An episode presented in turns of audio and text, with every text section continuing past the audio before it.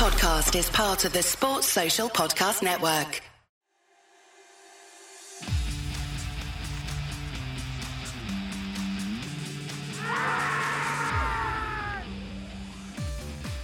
Hello and welcome to the Middlesex County Cricket League podcast. My name's Dan Huff from Twickenham. We're recording on Sunday, the 1st of October, and it feels already like the league season finished quite a long time ago. Yet, there's been cricket going on, and there will be more cricket going on. So, I'm looking forward to talking a bit about that and a bit about the fortunes of, of one of our divisions this season and one of our clubs in that division. We're with, as I say, a couple of a, couple of cricketing gurus. First up, Sal Ali from North London. Sal, how are you? I'm well, Dan. Yeah, I was just actually uh, thinking about weather this weekend and the last week's been pretty nice, hasn't it? It's almost like it makes it quite sad that the season finished as it does in September because you kind of think definitely could have squeezed in a couple of games in the last two weekends. Often's that happen though? I know, yeah. September's yeah. often quite nice. It's frustrating, isn't it? Yeah. Yeah. The late Charlie Myers from Wembley always used to say to me that he would insist on playing a game in October every season. And he, people would always say to him, Oh, isn't the weather rubbish? And he said, Weather's often fine first week of October, you'd be amazed to true. a game in. But, uh, whether the groundsmen at Wembley ever agreed that it was such a good idea to get to playing cricket on the square in October, I don't know. But but, but Charlie was adamant that September and early October wasn't the worst time to be playing. Our guest this evening, um, Harpal Sagoo from Eastcote. Harpal, have you ever played any cricket in October in this country? I don't think I have done. Man, yeah. yeah no, once once September's done, the kit gets thrown up into a loft, and then I don't see it for a few months. So yeah, never in October. I don't think you're the only person who, who says that. Actually, serious question here, Sal Harper. Were you ever post-season players? When I came down to Twickenham 20 years ago, we, we often had two or three games on Saturdays after the season ended, but we don't anymore. I think part of it is the postseason work on the square, but also interest in playing seems to have, have, have ebbed. Harper, what, what do you do at Eastcote? How do you play that one? I think years ago, I think going back to probably when I was an older Colt, early 20s, we definitely played a few friendlies after the league season. I think sort of three, maybe four weekends at a push. Yeah. yeah. I, I stopped playing them many, many years ago. But I know the club still tries to get a few on, but I think it just works with whenever the squares are going to get put to bed. Yeah. Uh, so I think unfortunately that probably plays more of a part on whether we get a few more games in. But we try with two grounds as well. We're quite lucky. So, yeah, we try to get a few friendlies in postseason. Yep. How about you, Sal? What's North London's strategy on this We're pretty much similar, actually. A few years back, we used to have at least, I think, two more weekends of cricket at our club, maybe even ones and twos games taking place, and that's just diminished over the last few years. We, I think, we have one more after the league season finishes, and that's it. It's all, you know, as Harpal said, similar to what they do at Eastcote. Groundsmen want to get things organised and the winter plans ahead. So yeah, we've we've actually stopped now. Yeah, which is a bit of a shame, but obviously there's reasons behind it. I'm sure what happens. Well, we used to have um, set fixtures that were always really attractive. So so we'd play Sunbury, which for us is always really local. They don't play in Middlesex. That was great. You know, we, we only played them in this friendly. And we used to play Kempton, which not at the same level as Sunbury, but it was it, it was also a game that we got used to playing. And I think I vaguely remember one of them then decided they didn't want to play the fixture again. I think it was they, they just struggled to get teams out, and I think that that's where the rot set in. And now I think I think we'd really struggle to get a, get eleven out for an away game, quite frankly, which is yeah. is, is, I guess a shame, but it's the way it goes. Um, there has been cricket being played, of course, in Middlesex up until like two days ago. Did, did either of you follow the the, the, the, championship. Middlesex were right in it until about half past five on the last day, weren't they? Um, Sal, yeah, what you make of all that? It was not so played, wasn't it? Yeah, I think I had him six down when I last looked. Almost pulled off a bit of a miracle, but unfortunately they'll be playing Div 2 cricket. It's been a bit of a sort of rocky last few weeks, isn't it, for the club? Because there's been some some ECB punishment levied towards, I'm not sure exactly what I do know, I can't remember what it was exactly. Had a club's been run the last two or three seasons, so I think it's a bit of a tricky time for the club at the moment. So hopefully they'll sort of pull through in the next couple of years. Yeah, I think they've been spending the wrong money on the wrong things. That's mm. that's the most that I can remember. So it wasn't that they were, you know, well, you shouldn't have been spending that money on those things, and that's why why the the issues came up. But also batting, fellas, batting. Do you see how many batting points Middlesex got? They got more batting points in the final league game of the championship. They didn't hold the rest of the season. I think we know where the, the problem was weren't scoring enough runs. Were you following this, Harp? Are you, are you an avid county championship follower or not really? Yeah, I, I, I do. I probably follow more the Middlesex stuff than I do maybe international cricket, but yeah, it was surprising. The batters just couldn't get any runs this year. They're going, um, could they? I can definitely relate, and I'm sure a lot of the Eastcote boys can relate as well. But maybe it's just been one of those summers, really tough for the batters out there. But yeah, no, I was gutted, gutted to see them go down. fingers crossed they can bounce back up next year. Yep. I mean, I do wonder sometimes about what difference it makes to be in Division Two. I mean, I, I assume there is there's a financial difference, I guess, but in the end, I'll certainly be switching on back in April and seeing how they get on. It doesn't make a massive great deal of difference to me personally, which which division they're in. I'm sure it does to some people, but not not really to me. The season will start in April, and they'll play four championship games before we get to May or whatever they do, and and then they'll hibernate for a few months and come back in September. But but it, it, it does feel to me that you know it was at least a fascinating final day. I do think the championship you have to invest a bit of time, a bit of effort in it, but once you've done that, it's always fascinating. And, and, and certainly the last few rounds of games were, were, were really interesting from, I guess, from if you're a neutral or if you if you're a Kent fan, perhaps. Uh, because of course Kent ultimately stayed up. Enough of Middlesex. Looking forward, it's not, of course, as if there was no cricket for us to gorge ourselves on. Later this week, I say we record on the Sunday, uh, but on Thursday, the Cricket World Cup uh, begins. Sal, are England going to be retaining their trophy? Well, I've said in the last one, I think they're going to win it. Oh, you did say that? Yeah, sorry, I forgot yeah, that. Yeah. yeah, I think they've got a very good chance. Sort of mentioned positives and why I feel they can do it. Just the format's a bit different this time, isn't it? You've got everyone playing each other once, and it's quite a long conference. It sort of ends in sort of mid-November. So I was going to say March 2024 or something. Yeah, it goes on forever. Yeah, exactly. Christmas time. So I think, I mean, there'll be lots of obviously ups and downs for the size. I mean, I did look at the last fixture actually India playing Netherlands. So Netherlands are going to be out there for the whole stint of the whole competition, more or less, aren't they? Making the most of their time in India. But yeah, as I said, interesting format. Obviously, top four straight into semi-finals, so none of this sort of Super Six and more groups yeah. afterwards. It's going to be a, quite a sort of cutthroat comp this year. Mm, I think the Netherlands, I don't think have played a one-day international since they qualified, which was a few months ago. So you know, I mean, it's going to be hard anyway, wasn't it? But I think a bit of practice might not have hurt uh, uh along the way. Harper, what are you thinking? Uh, any any tips for us to take note of? Oh, geez, uh, definitely probably not got any tips for you, but uh, I think England, yeah, I do fancy England to retain it. I know it's in the subcontinent. Conditions obviously very, very different. People, I guess, maybe always favour one of the subcontinent teams, but India have, I guess, bottled it in recent competitions. Pakistan's team attack is very strong. Lose us a lot of friends in our listeners while using that sort of language. yeah. they'll, they'll, start hating me as well. But Pakistan's team attack, I, I think that could yeah that could potentially cause a lot of surprises. That could get run through a lot of top orders. So maybe an outside bet, but no, if I had to put my money on someone, I'd go England. I think it's a strong group of lads that have gone out there, experience now as well, used to tournament stuff, used to winning, and I think they're led very, very well. And fingers crossed they can bring home the trophy. Yep. Yeah, I, I, I see what you're saying. I think India. I mean, it's a very dull thing to say, but I think India at home are going to be a tough nut to crack. And I think your point about the format is interesting, actually, Sal, because for my sins, I remember being in the West Indies when India got knocked out in the group phase.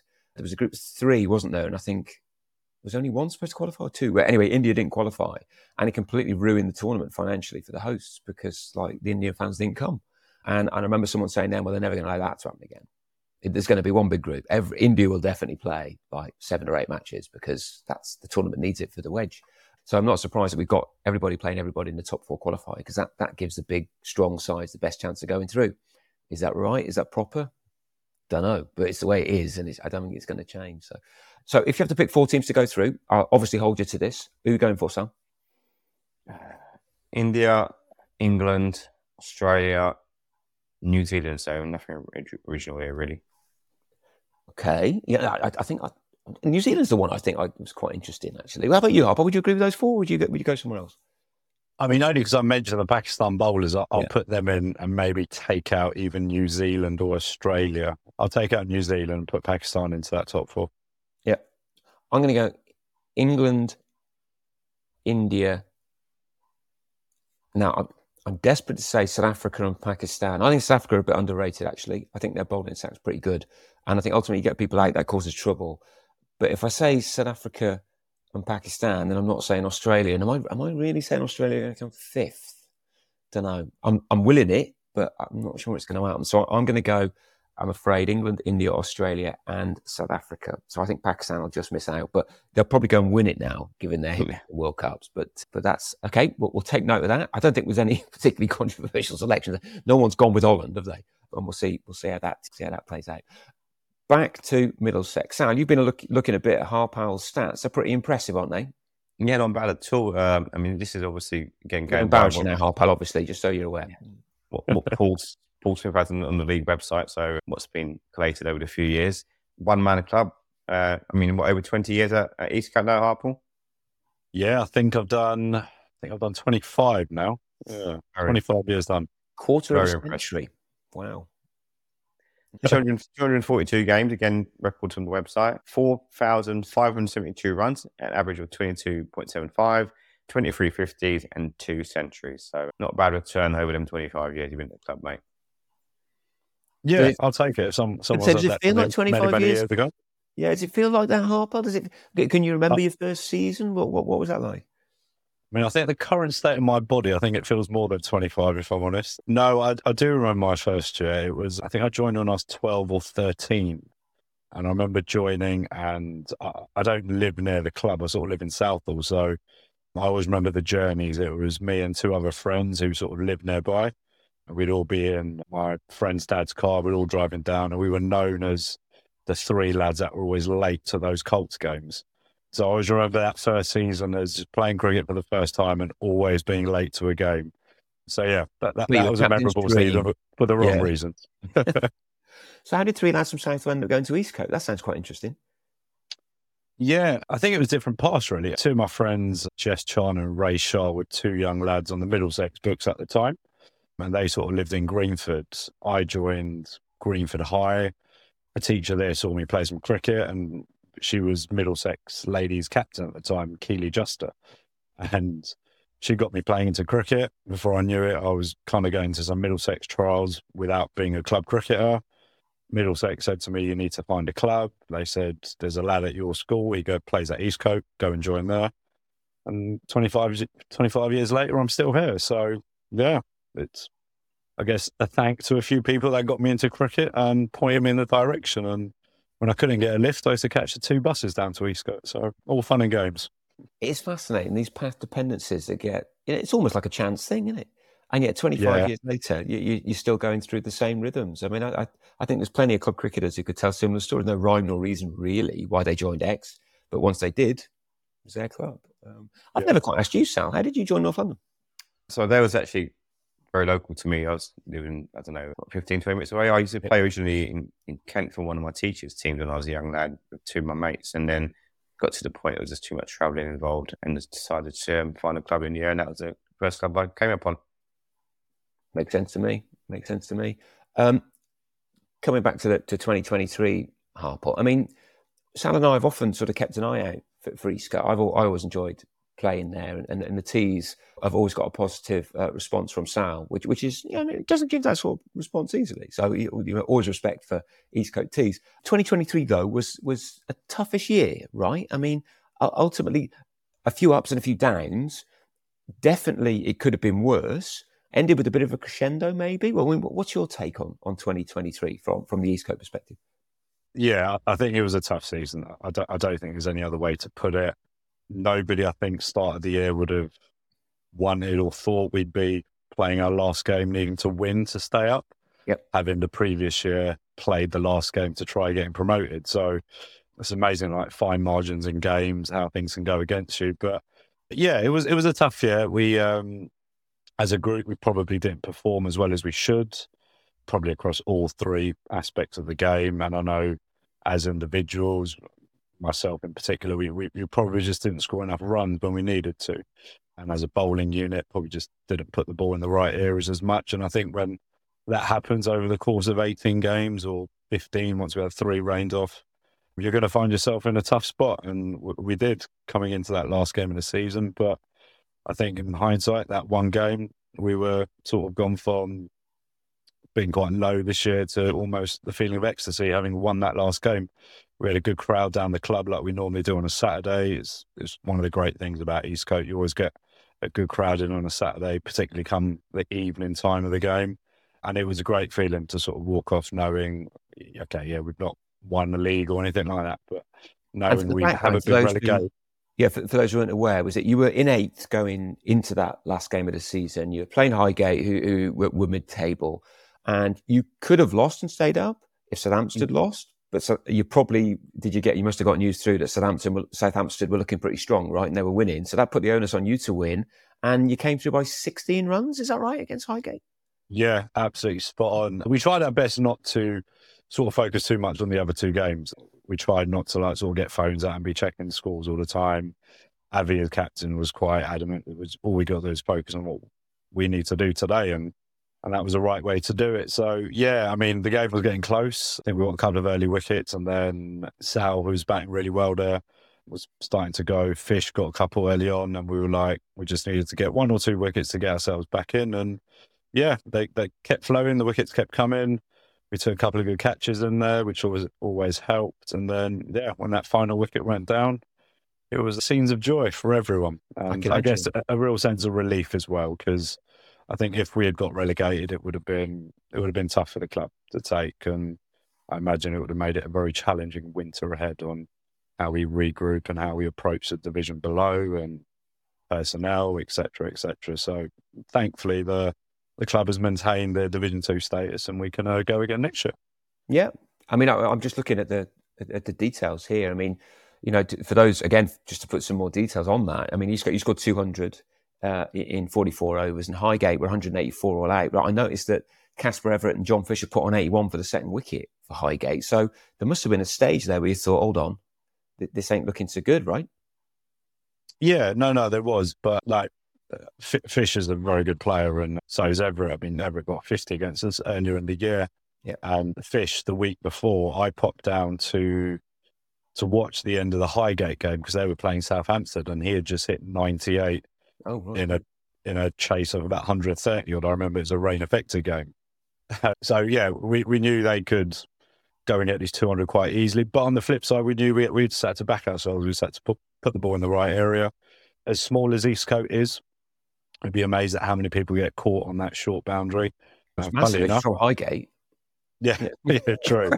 and funny enough, we actually got a few of them caught on that short boundary, which was which was great for us. So, but yeah, no, we just every bowler that came on done an amazing job on that day, and we had we had a young team, we had a couple of young players playing as well, like we normally do at Eastcote. It didn't phase them. We left arm seamer, young lad Toby, who sort of came in, and I think it was his first or second game for us, and he, he, he took a little bit early on, but fair play to the young lad. It didn't phase him. He carried on. Uh, Avi led us very, very well with the ball that day as well. And our overseas Yuvraj um, did very, very well with the ball. And I think he was the one that took potentially one of the crucial wickets. So, yeah, all in all, it was it was a good day for the club and a learning curve as always. But I guess it's nice in a way to go into the last game of the season actually playing for something. I think over the years, in these 20 odd years, it's been there's a lot of dead rubbers, and sometimes they don't have the same feeling to it at the end of the season. So, yeah, it was nice to play in front of the home crowd and a game we've won with lots riding on it. Yeah, I think there's a lot in that last last sentiment. I know you, you don't you don't build up a season just to try and have a relegation thriller at the end, but we all played a game to playing games that matter. And if you're just going through the motions, then it's it's all right. But the games you remember are games like that, aren't they? And I think every everyone who's listening to this podcast will be able to to name three or four games that they've been involved in in their lives where things were on the line. And, and it's it's just nice to come out on the right side of those those sorts of results. Sal, you wanted to go back a few years though, right? Yeah, we rewind back to 2010 ups. I think that was the kind of time I started writing my write ups for the, for the website. And I remember speaking to Simon Butler at the time, the captain now that was that's that's where you finished your highest position in the league at the club. Finished third that year in the Prem. I mean, some of the names are playing for you, some real big names: Ravi Patel, Adam Rossington, Gurjit Sandhu, Alan and Chris Coleman, David Goodchild, Tom Scott. Looking at the players we had in terms of personnel that season, size. not bad side at all. And Harper was oil was in that team as well. So looking at some of the players we had that season, do you feel that's the sort of season that got away in terms of you know Eastcote becoming Premier League champions? Yeah, Absolutely. So I think it was a three year period where I think we finished third that year. And the next two years we finished fourth and fourth. And I think, I think one of the fours we, we got hundred points. And I think back then you think hundred points would probably win you something, but we ended up finishing fourth on hundred points. But yeah, that, that sort of three, four year period, we, we had an unbelievable team. And in hindsight, yeah, we probably should have won something, but I think it was a phase where we've probably been at our most successful time at Eastcote. I know sort of early early 2000s, it was a little bit prem relegated, promoted, relegated. There was a little bit of up and down, and it wasn't until sort of 09, 10, 11, 12 where we really managed to consolidate a good group of lads and really put some performances in. And back then, obviously, it was all time cricket, so actually getting those wins was even harder than what it is now, in my opinion. Maybe I'm a little bit old school, and a timed victory is, I think, more rewarding than an overs victory. But Well, yeah, that in- group in an overs game, I always think it's dead easy, Sal, in the sense that someone has to win, right? In a in a, a time game of cricket, you've got to earn that victory, and if you don't, just be a draw, wouldn't it? Uh, and so I think there's there's very few people who'd fight you on that one. Seems logical to me. Yeah, I, I think when you play nowadays, a lot of people prefer the younger generation prefer the over stuff. I guess I'm probably one of the old school ones left who d- does prefer a bit of time cricket or a time victory. But yeah, no, that generation, the players you just mentioned, they were unbelievable. I think there was a point. I remember playing a game and potentially it was me and one of the other lads, Paul Metcalf, who used to open the bowling, and we looked around the dressing room. I think me and him were the only ones that hadn't played some sort of county cricket or the university UCCE stuff or some form of first class cricket or had retired from the game or on the verge of becoming a professional cricket because we had obviously Rosso was young, Gurge and Ravi were both, all three of them were quite young at that time. But Ross, we looked around with and- you. Sal and I were Sorry, talking Dan? before. Did he start with you, Rosso, or did he come to Eastcote? Was he? Was he? No, he came East to Eastcote. I think he was at Barnet before. Oh, was it? No, Yeah, I wouldn't that. He was up at Barnet. I think he came to us when he was 15. I'm not sure if Barnet had folded. I know they did around that time. Mm. But yeah, he ended up coming to us, which was great for us. Still remember his, his actual his first team debut was away at Wembley. And he was he was I think he was coached by David Goodchild or had a link with David and David brought him over. I remember I was looking, I was like, oh, blimey, who's this 15 year old lad going to be our wicketkeeper? Turned up and Rosso's always been a great character. And we looked at him, we were like, oh, he was unbelievable gloveman, even at the age of 15. And obviously, he's gone on to have a, a great county career and play some franchise stuff now. But yeah, back to your original question, Sal. Yeah, there probably are some regrets, if I'm brutally honest. Having looked back all the years, those three, four years would have been the time when, if we were going to win the Prem, we should have. But I also look back and I think that was an incredibly tough league back then as well. I mean, it's, I imagine it's still incredibly tough. I've not played in it a few years now, but I know I speak to a lot of the Crouch End boys who play in it, and I know they talk about how tough the league is, and it, it was just as tough back then. So some really good sides back then that were playing, some really good players that we played against. But yeah, we probably should have gone and won it a little bit more. Just looked up Rosso's details actually, Harpal. I was, do you know how old Adam Rossington is, Sal? I'm not going to ask Harpal because he might know. What, old do you reckon? I'm going to say he's 27. Oh, okay. He's 30, and I would have gone 35. I, I don't know, but perhaps I'm doing him a disservice. But I, I thought he was, you know, way older than 30. But no, so he's, he's got a fair bit of time left in the game, right? Standing there, catching it, giving it a whack, piece of cake.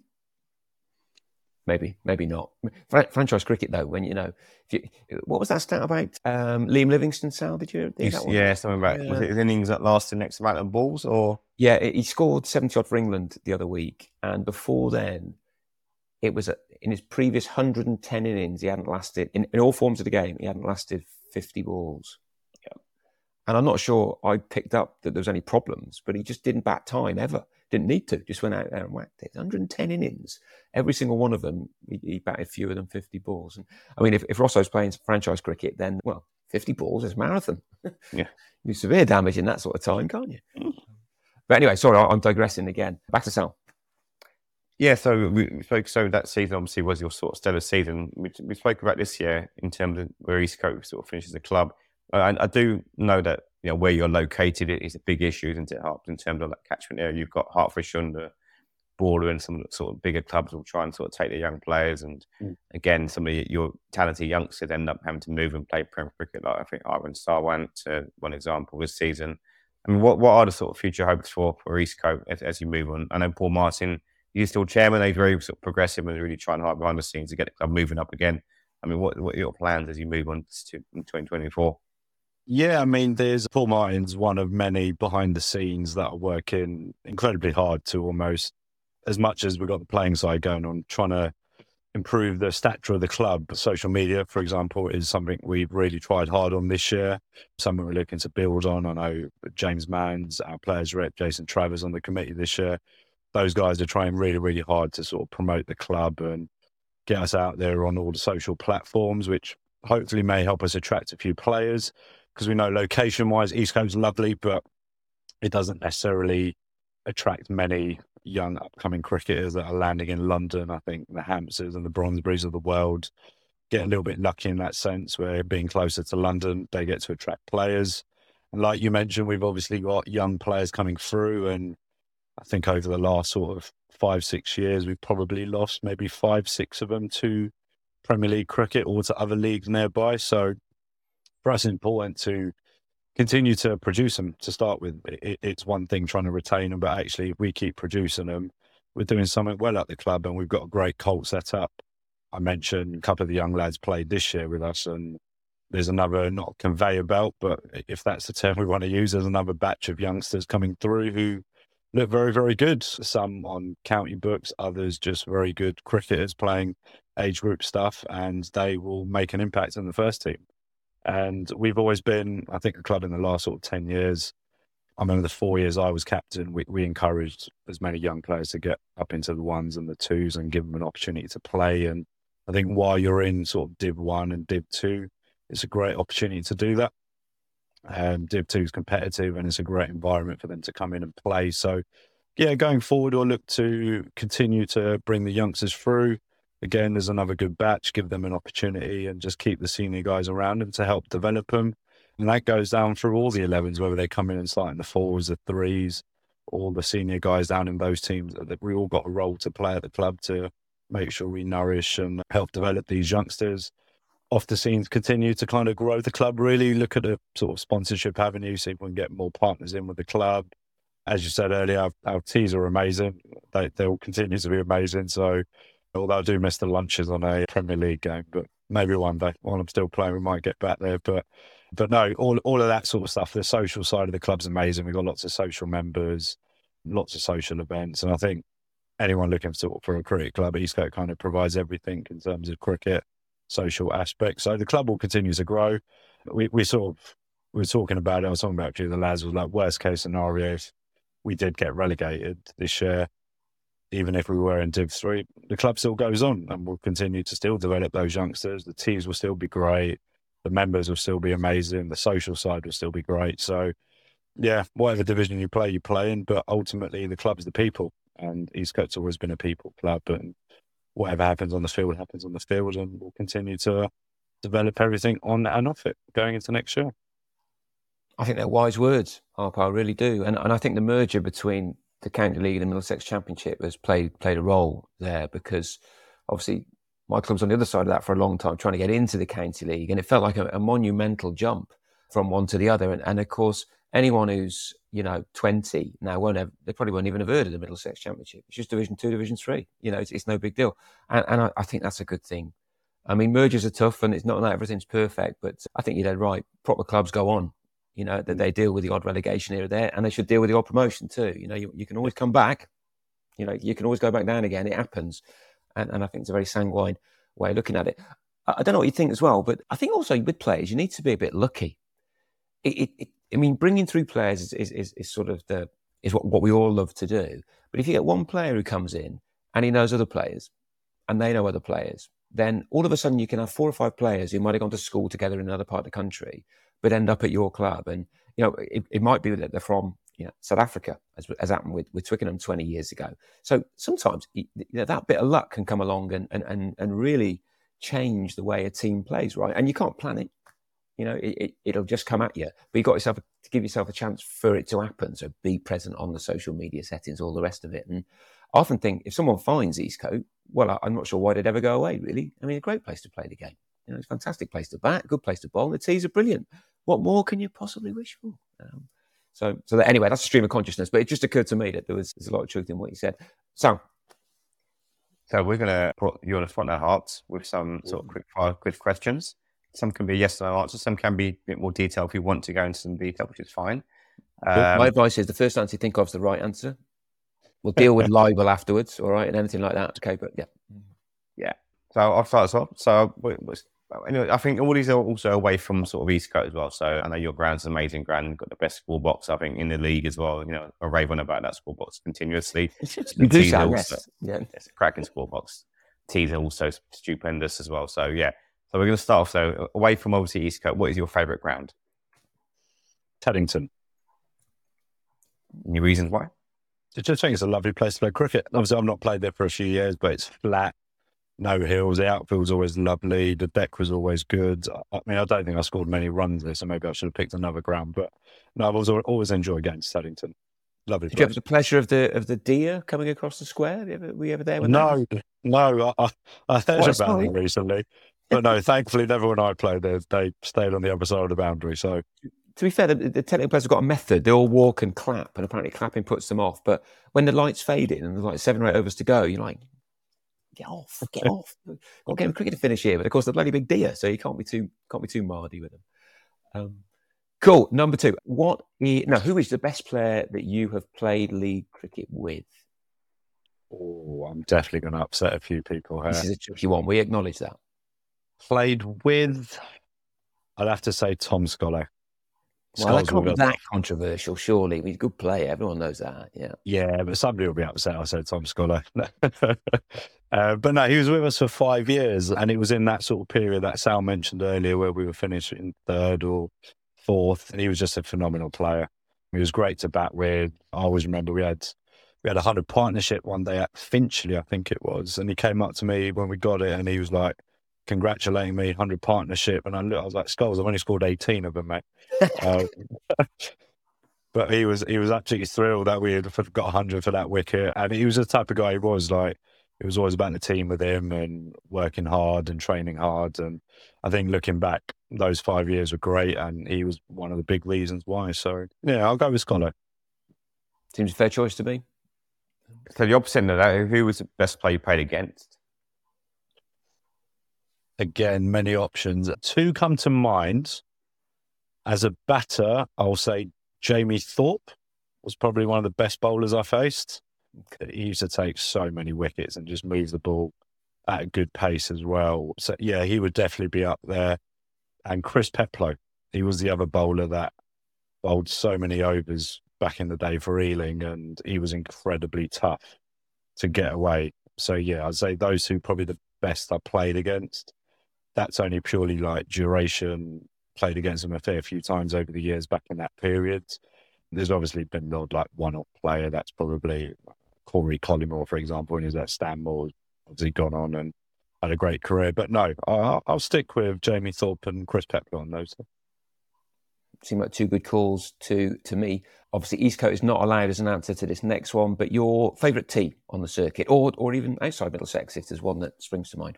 Oh, Stanmore normally, I know Stephanie normally puts on a good spread at Stanmore, so Stanmore comes to mind.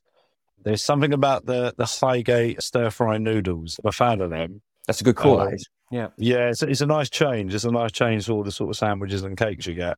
But no, if I had to pick one, I'd go Stanmore. Stephanie normally puts on a good spread. Or the only one outside of Middlesex, down the road, we used to play pre-season there all the time. Was at Harefield.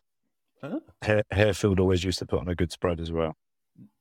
I often find that villages put on village teams put on good spreads, but we used to play in, when I was at Birmingham. We used to play village cricket really uh, in terms of Sunday friendlies, and given that I haven't played Sunday friendlies for thirty years, and not many Sunday friendlies have played at Twickenham anyway anymore. There's not so many of them about. But also, village, village cricket used to be the home of excellent tea. So I wonder if that's still the case. I'm sort of assuming it is, but I guess neither of you guys would would be able to add much to that one because you haven't played much village cricket either, right? No, unfortunately, I can't comment on that one. But what has just come to mind, the old barbecue at Ealing for lunch. Ah, yeah, that's not bad. Yeah. Cool. Only experienced it once, actually, but yeah, it was it was good. Yeah, no, no, no, that, has got to be up there as well. So there you go. There's a couple of options. Yep, absolutely. So, so many sort of superstars in, in the time gone by. Which player would you say was your cricketing hero? Present company uh, accepted, obviously. Obviously. Sorry, so was that my cricketing hero? Yeah, I think obviously somebody who's played professionally now doesn't want to be in the league. Obviously, I'm sure it's someone a bit more mm, better than some of the league. Great question. I, I think growing up for me, it would have been, and this is a complete contrast: Graham Thorpe and Brian Lara. two left-handers. Two, two, two lefties, which I can relate to. One, I just thought Thorpe used to stroke the ball around so well. I know he was a Surrey man, and as a Middlesex fan, I probably shouldn't admit that, but yeah, I, I grew up watching him, and I thought he was absolute class. And then on the other side, Lara was just unbelievable, flamboyant, played every shot. I like to think my pull shot is is based around Lara's lifting the old leg up, but yeah, those are the two I think that stood out massively for me as a left-hander youngster growing up. And Sal and I have mentioned this before, actually, that there's something about left-handed batsmen. There seems to be a natural elegance to many left-handed batsmen that some right-handed batsmen, like, like for example, Josh, but- Josh Buttler is a phenomenal cricket player, but in terms of natural elegance, Graham Thorpe looks better on the eye. And that's a ridiculous thing to say. Josh Buttler's bloody brilliant, but there's something about like the, the David Gowers of this world. They, they just got something that, that, that you know, it, it is it puts them apart. I think. And I, I say that about left-handed golfers as well. Oh, there's fewer of them, I suppose. You don't see them as much, but uh, yeah, Yeah. That, that makes sense. Yeah.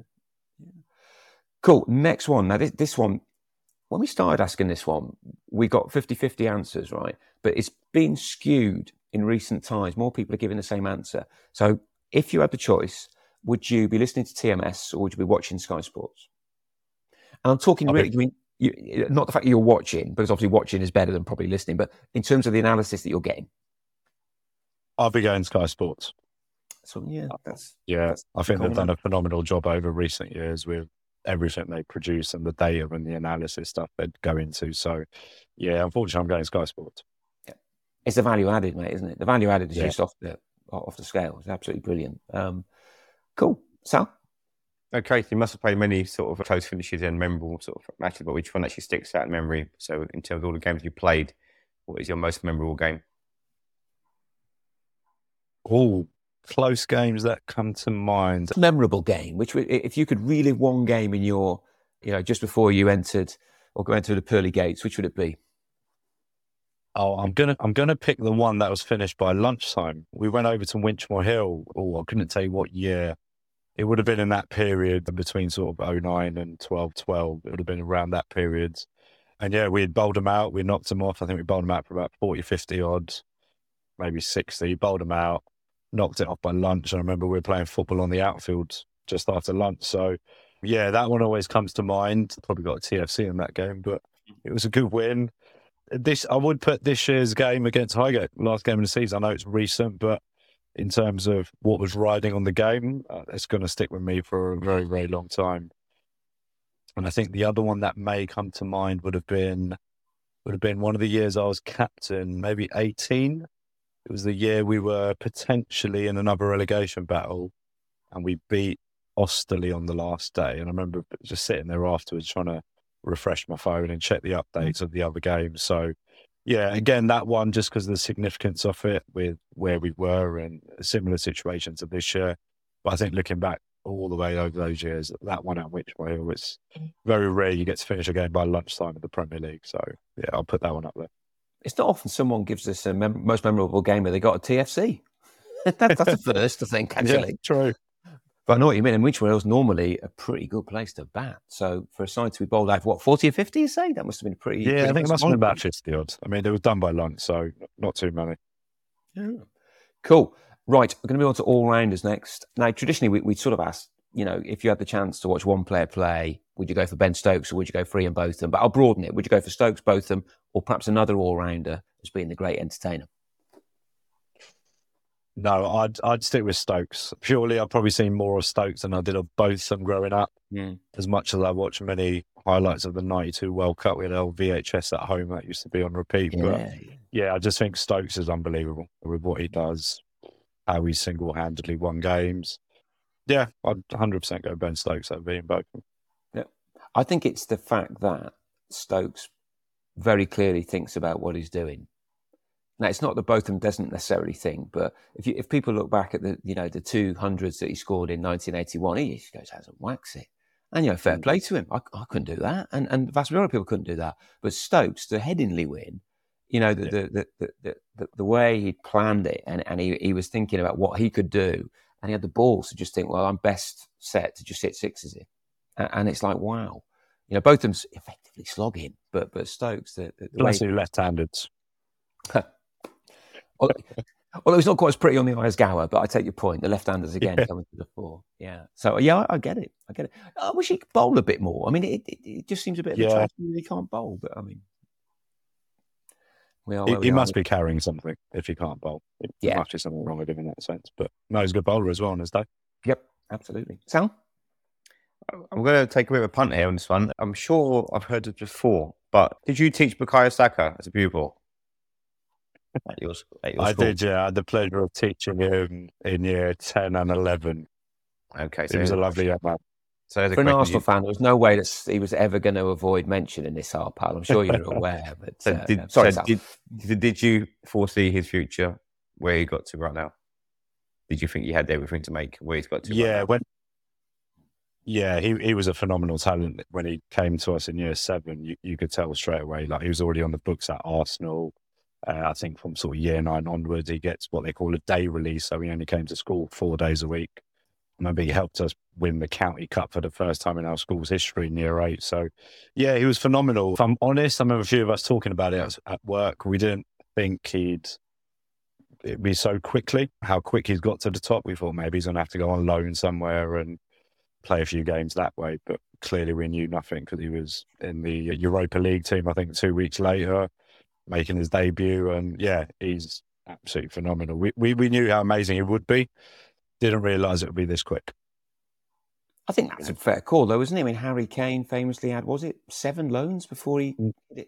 David Beckham's league debut was for Preston North End. You know, I mean, it's pretty normal for folks to go down that route. So, respect you. How old is he now then? Saka, Ooh, what, 21, 22? 21, 22. yeah, he's Feels still like he's been around yeah. forever. Yeah, yeah. Amazing stuff. Now, I'm, I'm pretty sure I know the answer to this one 'cause Yeah. we, we, we mapped these out beforehand. Um, but if you had a choice, um, do you watch Test cricket or do you watch any other format? And if so, what is the format and why? Oh, I'd be picking Test cricket every Yeah, Yeah. I, I should should have known that one. That was uh, a long off volley. Um, yeah, it just has to be, doesn't it? Yeah, no, it's for me. It's still it's the pinnacle of the game. It's it's the biggest test for any player, I guess, who plays it. And as a fan watching it, you're going to see the best of the best. So, yeah, for me, Test cricket all day long. Yep, makes a lot of sense. Um, last one moving forward, much more general question. So, how did Eastcote winter? You guys aren't netting now, are you? Please tell me you're not netting now. That'll make us feel No, really- no, no, no. Okay. We're definitely not that keen. well, we normally start sort of just post Christmas, January Yeah. time. That we'll hire out a facility. Normally, we moved in the last couple of years. So last year we were lucky we used William Perkin School, Oh. the new centre there. So hopefully we can get that again. But yeah, it'll just be a combination of sort of netting, skill stuff, bit of fitness stuff, and then get outdoors in April or as soon as we can. Yep. I think a lot of clubs do that. I know certainly we do that. You know, there's always some keen souls who, who end of October want to go and have an indoor net. But as a club, we, we had none of that. We, if only because the guys who run it need to recharge the batteries. But yeah, January's sort of when we kick in. Same with North London Sal. That's what you guys do. Yeah. Yeah, we sort of do, I think, January to sort of around March and then move outside when the weather gets better and it's a bit lighter.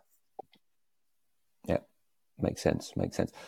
Harpal, it's been great having you on. Thanks very much for your for, for your insight and, and and really appreciate your you know your openness about about Eastcote trajectory because as you say, it's, it's easy to forget. It was only just over ten years ago that Eastcote were you know were right at the top of the prem with fantastic you know f- fantastic sort of set of players. Now, in many ways, not much has changed. Still a fantastic place to play. Certainly, me and love going there. Very best of luck in 2024. A- any news on overseas players, or is it way too early to talk about that yet?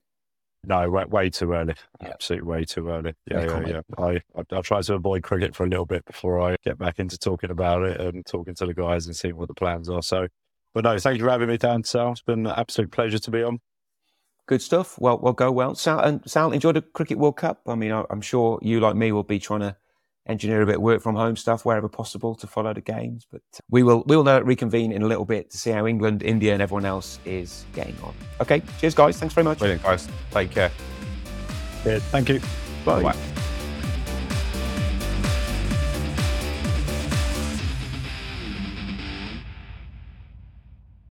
Sports Social Podcast Network.